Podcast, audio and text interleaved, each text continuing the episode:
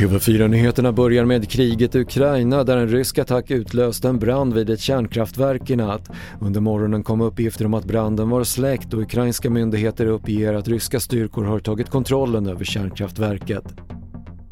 Mycket tyder redan på att det begåtts flera krigsbrott i Ukraina och nu öppnar den forna FN-diplomaten Anders Kompass för att dra den ryske presidenten Vladimir Putin inför rätta. Så länge han är det han är och han representerar Ryssland som också har vetorätt i FNs säkerhetsråd så känner han sig nog förmodligen säker men eh, han kommer ändå alltid att leva med det nu från och med nu att eh, han måste kanske ställas till svars för det han har gjort.